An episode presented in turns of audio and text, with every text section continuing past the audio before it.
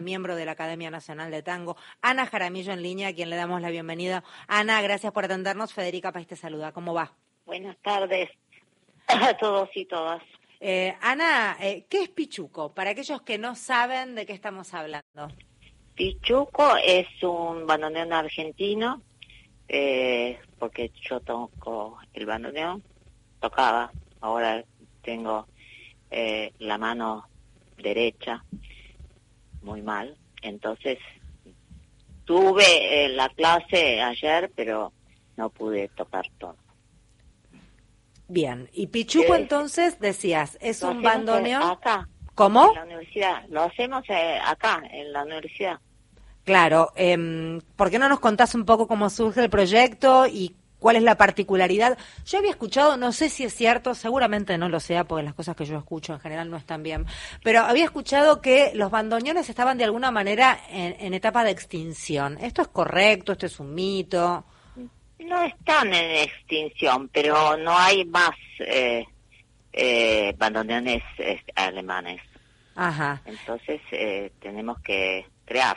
Bien, y eh, había escuchado que venían músicos de todo el mundo a lo mejor a desguazar los bandoneones que se encontraban aquí, que si faltaba una piecita, claro. Se los compran. Claro, claro. Y al tener mayor poder adquisitivo, nosotros de alguna manera nos íbamos quedando sin esos bandoneones. Sí. Así Bien. Es. Bien. ¿Y qué aparece, cómo aparece Pichuco y de qué se, por qué es importante Pichuco? ¿Cómo se va a hacer Pichuco? Pichuco es eh, mi ídolo, Troilo eh, que tocaba desde chico.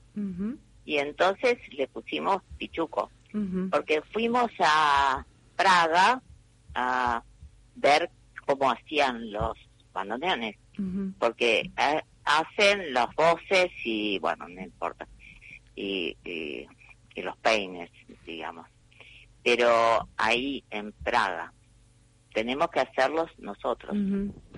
Porque acá no había, además, e, el oficio del bandoneonista, del que armaba, del luthier que armaba el bandoneón, también estaba escaso, entiendo.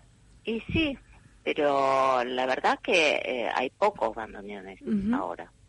Y todos y todas, porque yo en, eh, me compré un bandoneón porque estaba en Lima, en Perú.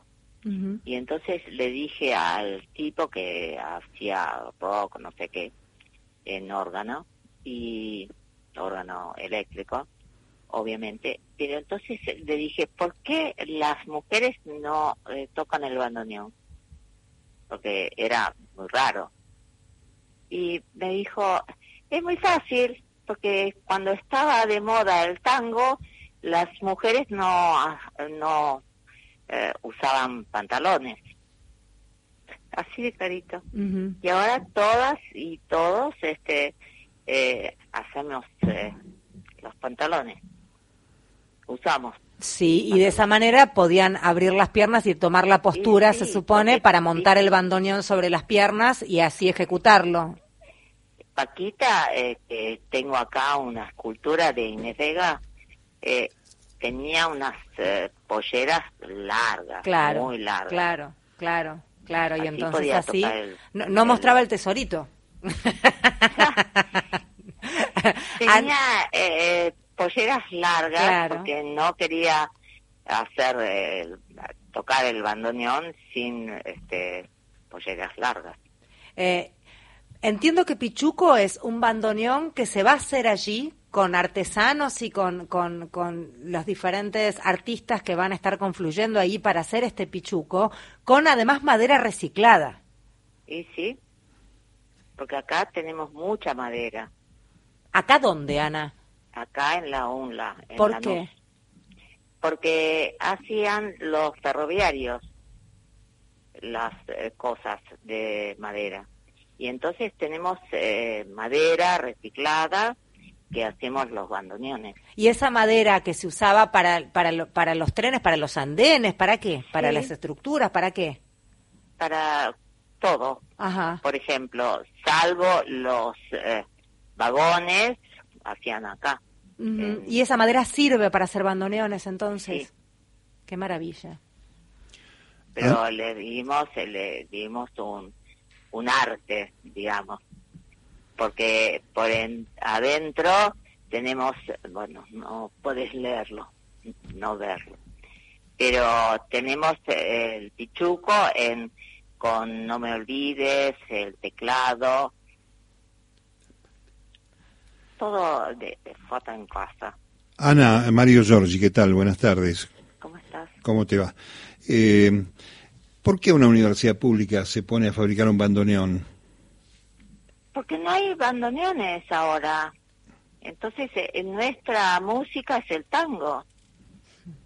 Y entonces eh, yo tocaba el tango en el fuelle y vi que no había más bandoneones. Hay que robaron el bandoneón en mi casa.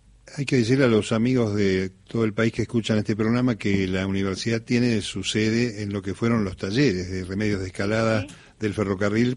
Por eso allí está este, no solamente esa impronta, sino también la madera para construir efectivamente estos bandoneones. ¿A dónde van a ir estos bandoneones? ¿Van a ir a las orquestas? ¿Se, se han probado? ¿Ya suenan lindo? Por el momento no vendemos, por el momento, pero vamos a hacer más. ¿Y, no es un, un ¿Qué, qué, ¿Qué calidad de sonido lo escuchó algún algún experto? ¿Y qué onda? ¿Qué tal? Y están buenos. Qué bueno, Ana. Ana, entiendo que la única parte importada son los peines. ¿Qué son los peines? Y las voces.